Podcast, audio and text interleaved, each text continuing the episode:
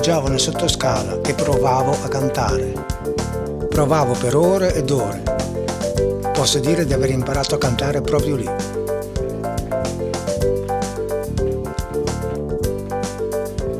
Ho una bella voce, ma devo lavorare per cantare ancora meglio. Si impara fino all'ultimo giorno. Così parlava di sé, Edith Giovanna Gassion, meglio conosciuta come Edith Piaf. Ciao a tutti e benvenuti alla puntata numero 46 di Moliche d'Ascolto. Come scrive in modo veramente centrato Valeria Ricca, la Piaf sta alla Francia come Giovanna d'Arco, la Tour Eiffel, il Beaujolais e più pregiato degli Champagne. È una donna in grado di trasformare l'intera sua vita in un'opera d'arte tra musica, amore e tormento. La vita di Edith Piaf, infatti, è stata quanto di più travagliato e tormentato ci si possa immaginare. È stata allevata fin da piccola, dapprima dalla nonna materna, poi da quella paterna, in quanto i suoi genitori non erano in grado di mantenerla. E ha vissuto la sua infanzia, lei nata nel 1915, praticamente in un bordello e successivamente per le strade di Parigi, dove aiutava il padre a racimolare qualche soldo, cantando. La sua è stata una vita piena di tanti amori, molti dei quali sfortunati, ed è finita nel 1963, all'età di 47 anni solamente, a causa delle complicazioni sopravvenute per il costante uso di farmaci e medicinali antidolorifici che assumeva per alleviare il dolore causatole dalle ferite riportate in un incidente d'auto qualche anno prima. Era piccola di statura, alta solamente 1,47 m e portava, pensate, il numero 33 di scarpe.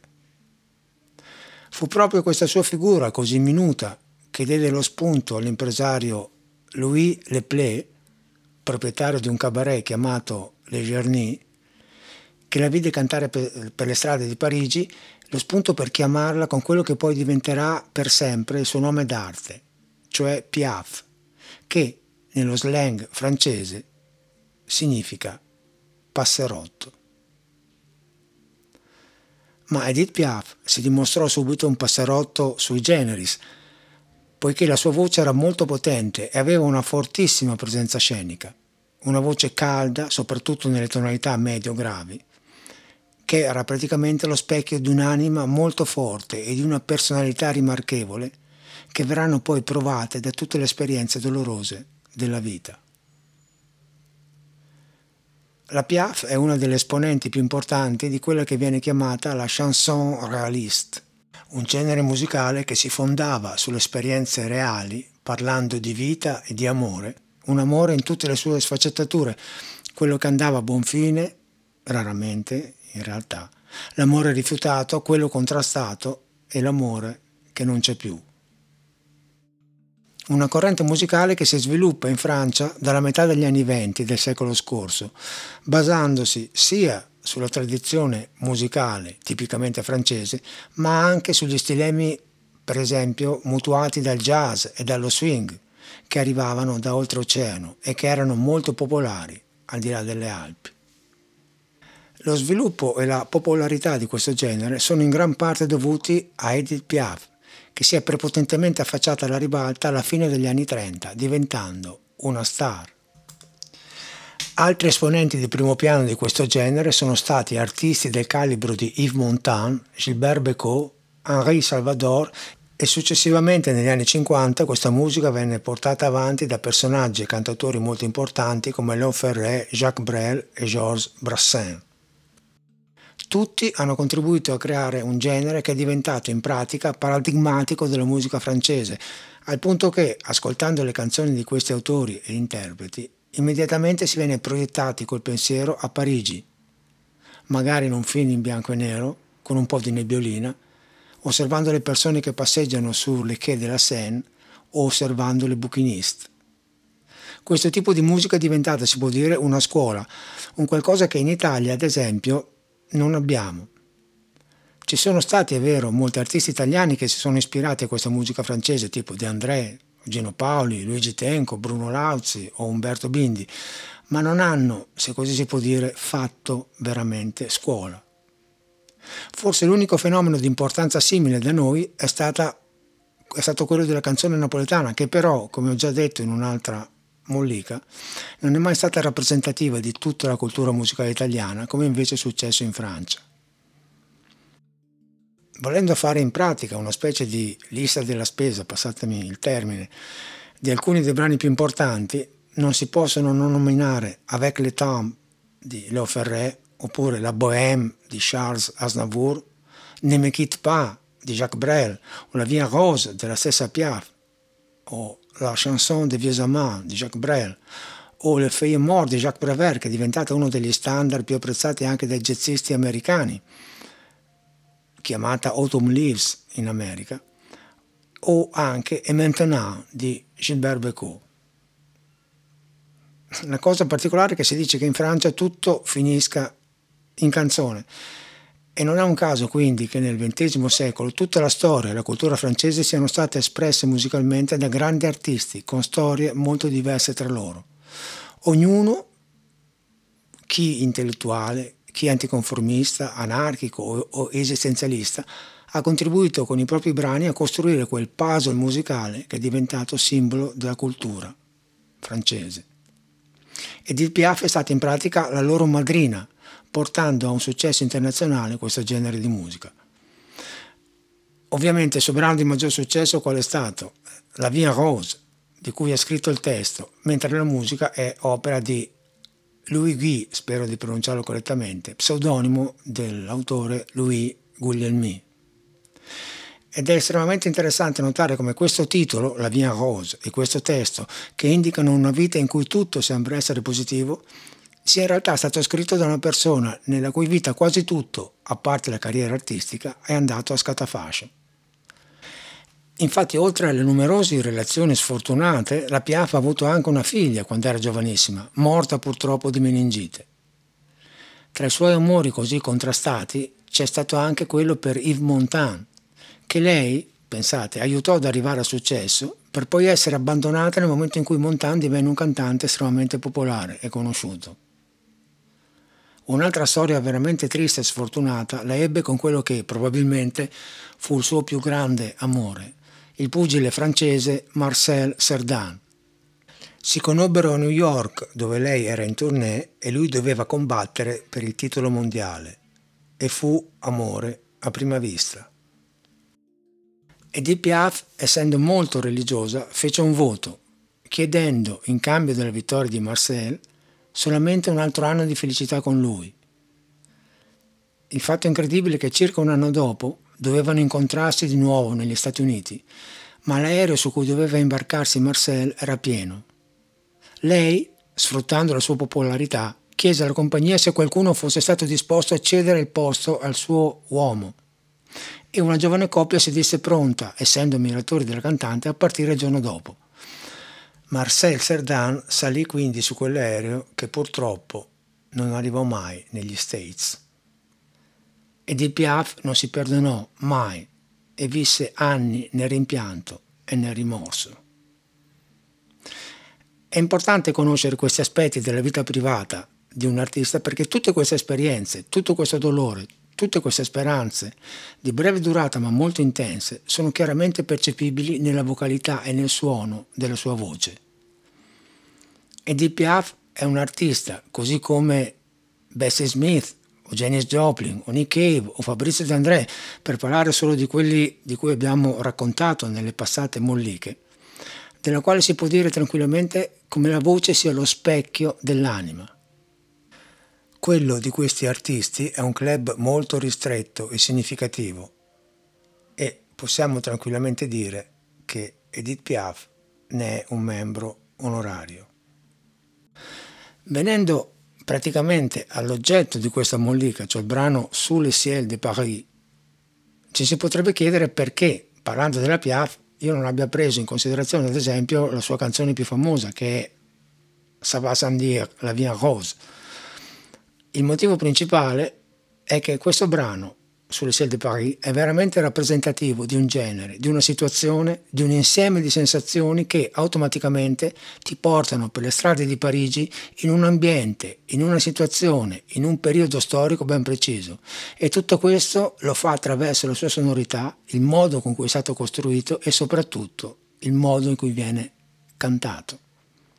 La canzone è stata scritta inizialmente per il film omonimo del 1951 diretto da Julien Duvivier ed è cantata da un artista francese chiamato Jean Bartonnier, la cui versione è questa. Sous le ciel de Paris s'envole une chanson. Elle est née d'aujourd'hui dans le cœur d'un garçon. Sous le ciel de Paris marchent des amoureux. Bonheur se construit sur un air fait pour eux. Sous le pont de Bercy, un philosophe assis, de musiciens, quelques badauds, puis des gens par milliers. Sous le ciel de Paris, jusqu'au soir, on chantait. La joie d'un peuple épris de sa vieille cité. Ecco tutti i scena che questa canzone accompagnava nel film. Ecco, questa è una versione un po', se mi passate il termine, naif, ma è utile per capire alcuni elementi importanti di questo brano. Intanto il brano ha un ritmo ternario, cioè in tre, è un valzer praticamente più specificatamente un valzer musette, tipico della tradizione francese.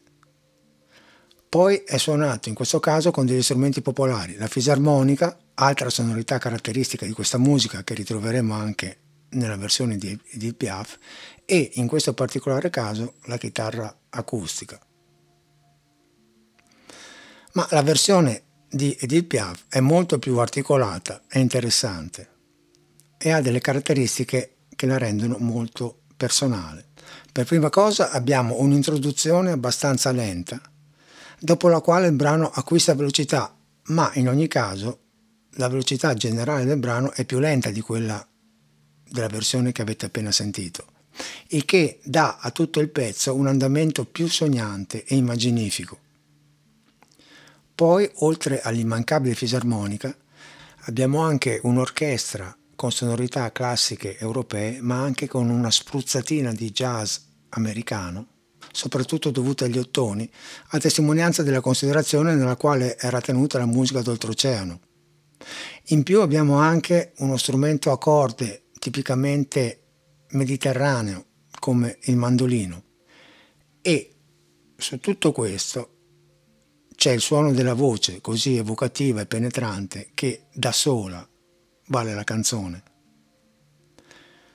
Da un punto di vista della struttura e della costruzione, la canzone è apparentemente abbastanza semplice, ma nasconde in realtà alcune perle che la rendono estremamente interessante. La semplicità sta nel fatto che gran parte del brano è costruito sfruttando quelli che sono ormai i tre accordi principali dei quali abbiamo parlato più volte nelle molliche precedenti, quelle relative ad esempio a St. Louis Blues di Bessie Smith, negli Stati Uniti di qualche decennio prima o Monti di Mola di André in Italia qualche cinquantina d'anni dopo, accordi che sono tipici di moltissima musica di derivazione popolare.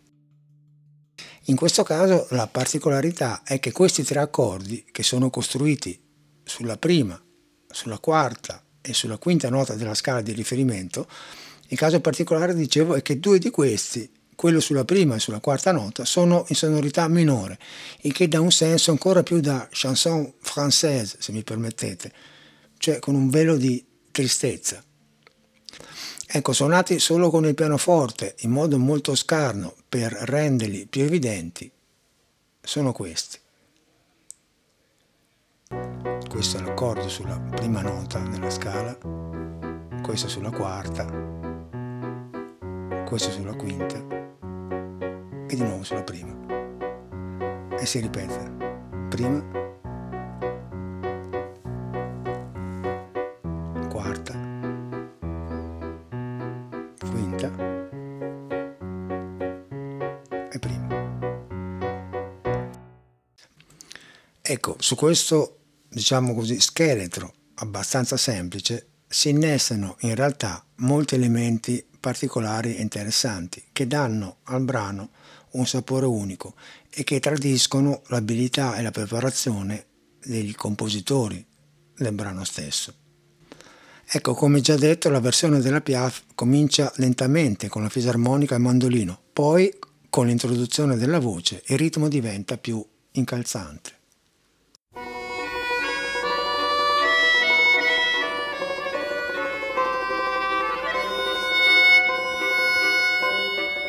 Sous le ciel de Paris s'envole une chanson. Elle est née d'aujourd'hui dans le cœur d'un garçon. Sous le ciel de Paris marchent des amoureux. La Leur bonheur se construit sur un air fait pour eux. Ecco, un primo momento particolarmente interessante l'abbiamo in corrispondenza di questi versi. Sous le pont de Bercy, un philosophe assis, deux musiciens, quelques badauds, puis les gens par milliers. Che tradotto vuol dire sotto il ponte di Bercy siede un filosofo, due musicisti, dei curiosi, poi la gente a migliaia.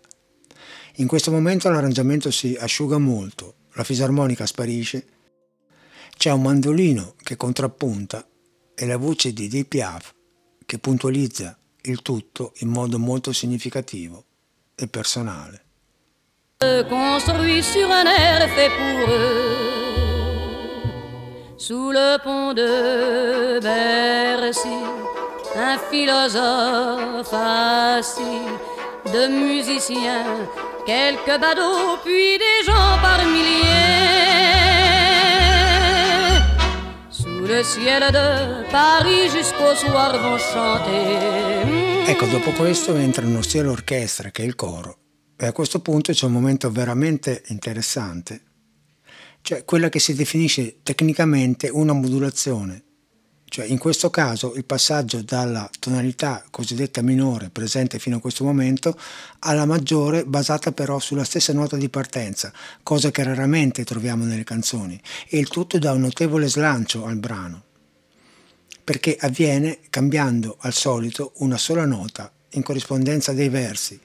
L'hymne d'un peuple épris de sa vieille cité, cioè l'inno di un popolo invaghito della sua vecchia città. Il tutto avviene sulla parola cité.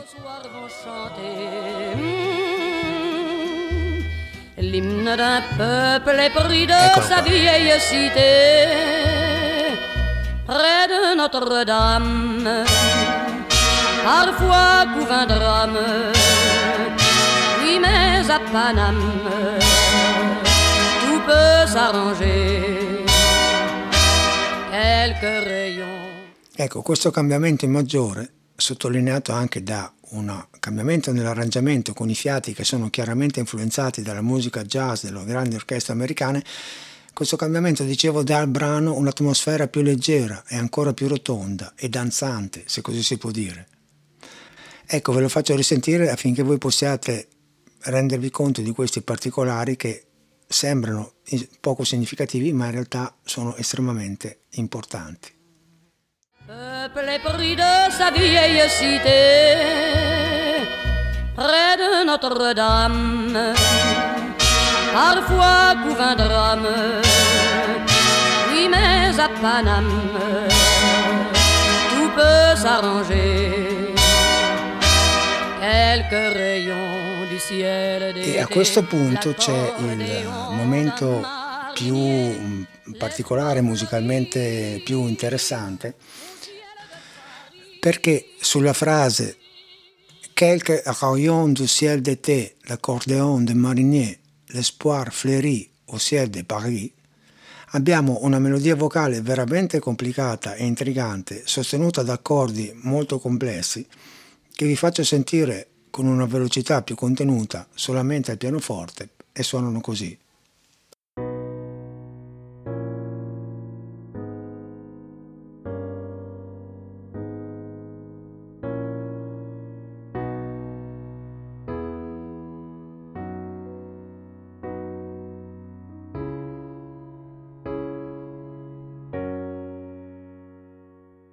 Su questa successione di accordi così oscura c'è una melodia che apparentemente sembra facile e orecchiabile, ma in realtà richiede una grande precisione e una grande preparazione. Con il pianoforte suona così.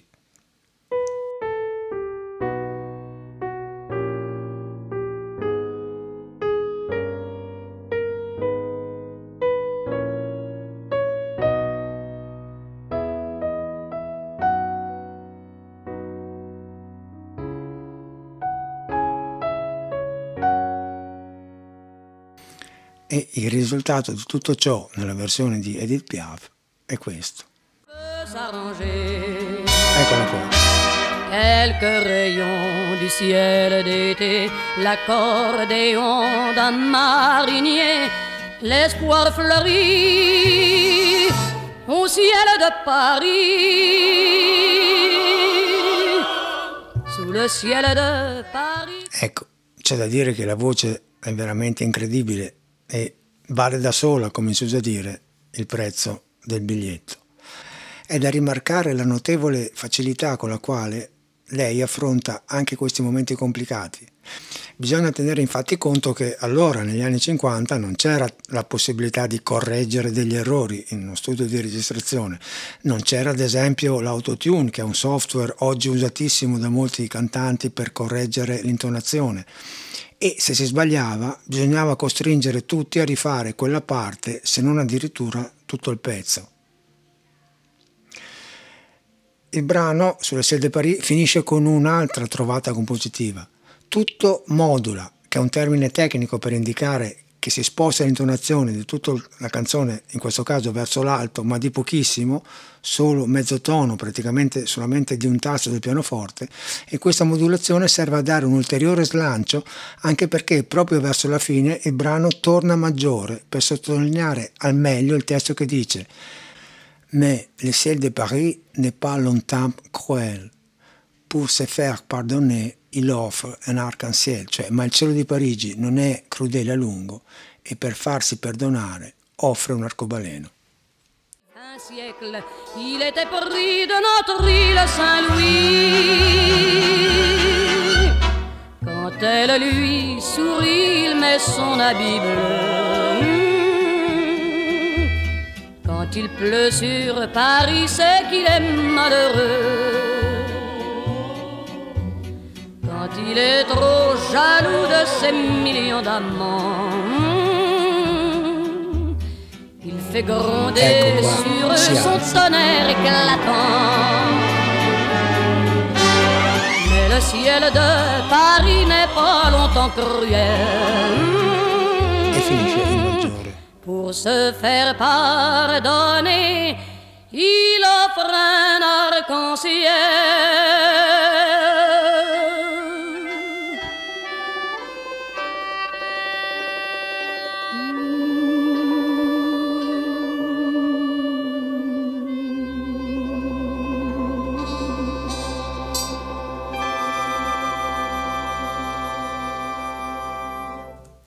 Per rendere ancora più chiaro quanto sia estremamente importante il senso del suono di questa voce e l'interpretazione che ne consegue, volevo farvi ascoltare solo un pezzettino di questo brano nella versione di Yves Montand, che è un cantante veramente di fama internazionale.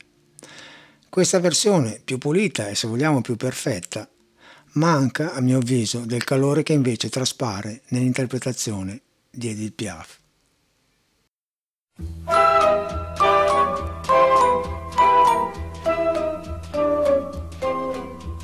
Sous le ciel de Paris s'envole une chanson. Mm. Elle est née d'aujourd'hui dans le cœur d'un garçon. Sous le ciel de Paris marchent les amoureux. Leur bonheur se construit sur un air fait pour eux. Sous le pont de Bercy, un philosophe assis, deux musiciens, quelques badauds puis des... Ecco, il brano così è indubbiamente bello, ma a me sembra più un esercizio di stile che qualcosa di veramente sentito. Come ho avuto modo di dire già nella mollica riguardante la canzone Questi posti davanti al mare di Fossati, cantata insieme a De André e De Gregori. Ecco, in questo caso, secondo me, Yves Montand ti illustra un bel quadro, ma Edith Piaf ti ci porta dentro e te lo fa vivere in prima persona. Per finire volevo parlarvi un attimo di quello che può essere considerato il testamento artistico e spirituale della cantante. Nel 1960, reduce appunto da quel grave incidente automobilistico che le aveva causato molte sofferenze facendole diventare in pratica tossicodipendente dagli antidolorifici, Edith Piaf venne invitata all'Olimpiade di Parigi, che era in un momento di grossa crisi, per cercare di risollevare le sorti del teatro stesso. In quell'occasione cantò un brano scritto quattro anni prima con un testo di Michel Vauquer e musica di Charles Dumont, il cui titolo è Non je ne regrette rien, cioè No, non rimpiango nulla. Praticamente con quell'esibizione risollevò sia le sorti del teatro, perché fu una performance spettacolare che incantò i francesi, sia la sua carriera che ritornò per un attimo in auge. Quella canzone doveva essere una specie di arrivederci al mondo della musica che Edith Piaf avrebbe rincontrato una volta che si fosse rimessa in sesto in realtà si trasformò in un addio a causa della morte sopraggiunta tre anni dopo. Il testo sembra essere veramente un riassunto della sua vita, proprio a cominciare dal titolo.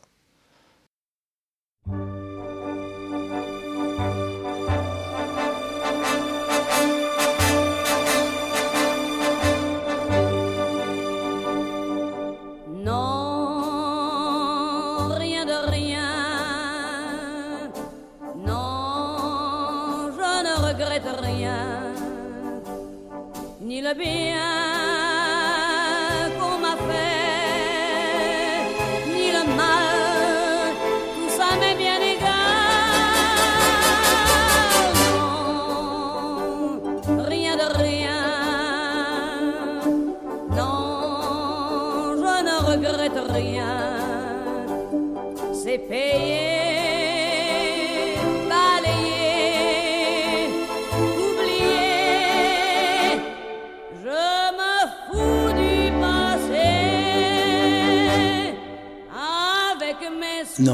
niente di niente. No, non rimpiango niente. Né il bene che mi hanno fatto, né il male. Fa lo stesso. No, niente di niente, no, non rimpiango niente. Ho pagato per tutto e tutto cancellato, dimenticato. Me ne frego del passato.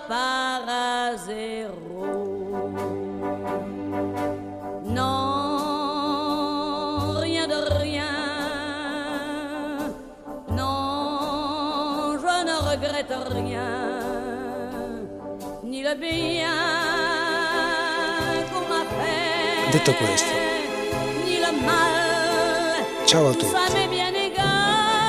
Eh, al solito.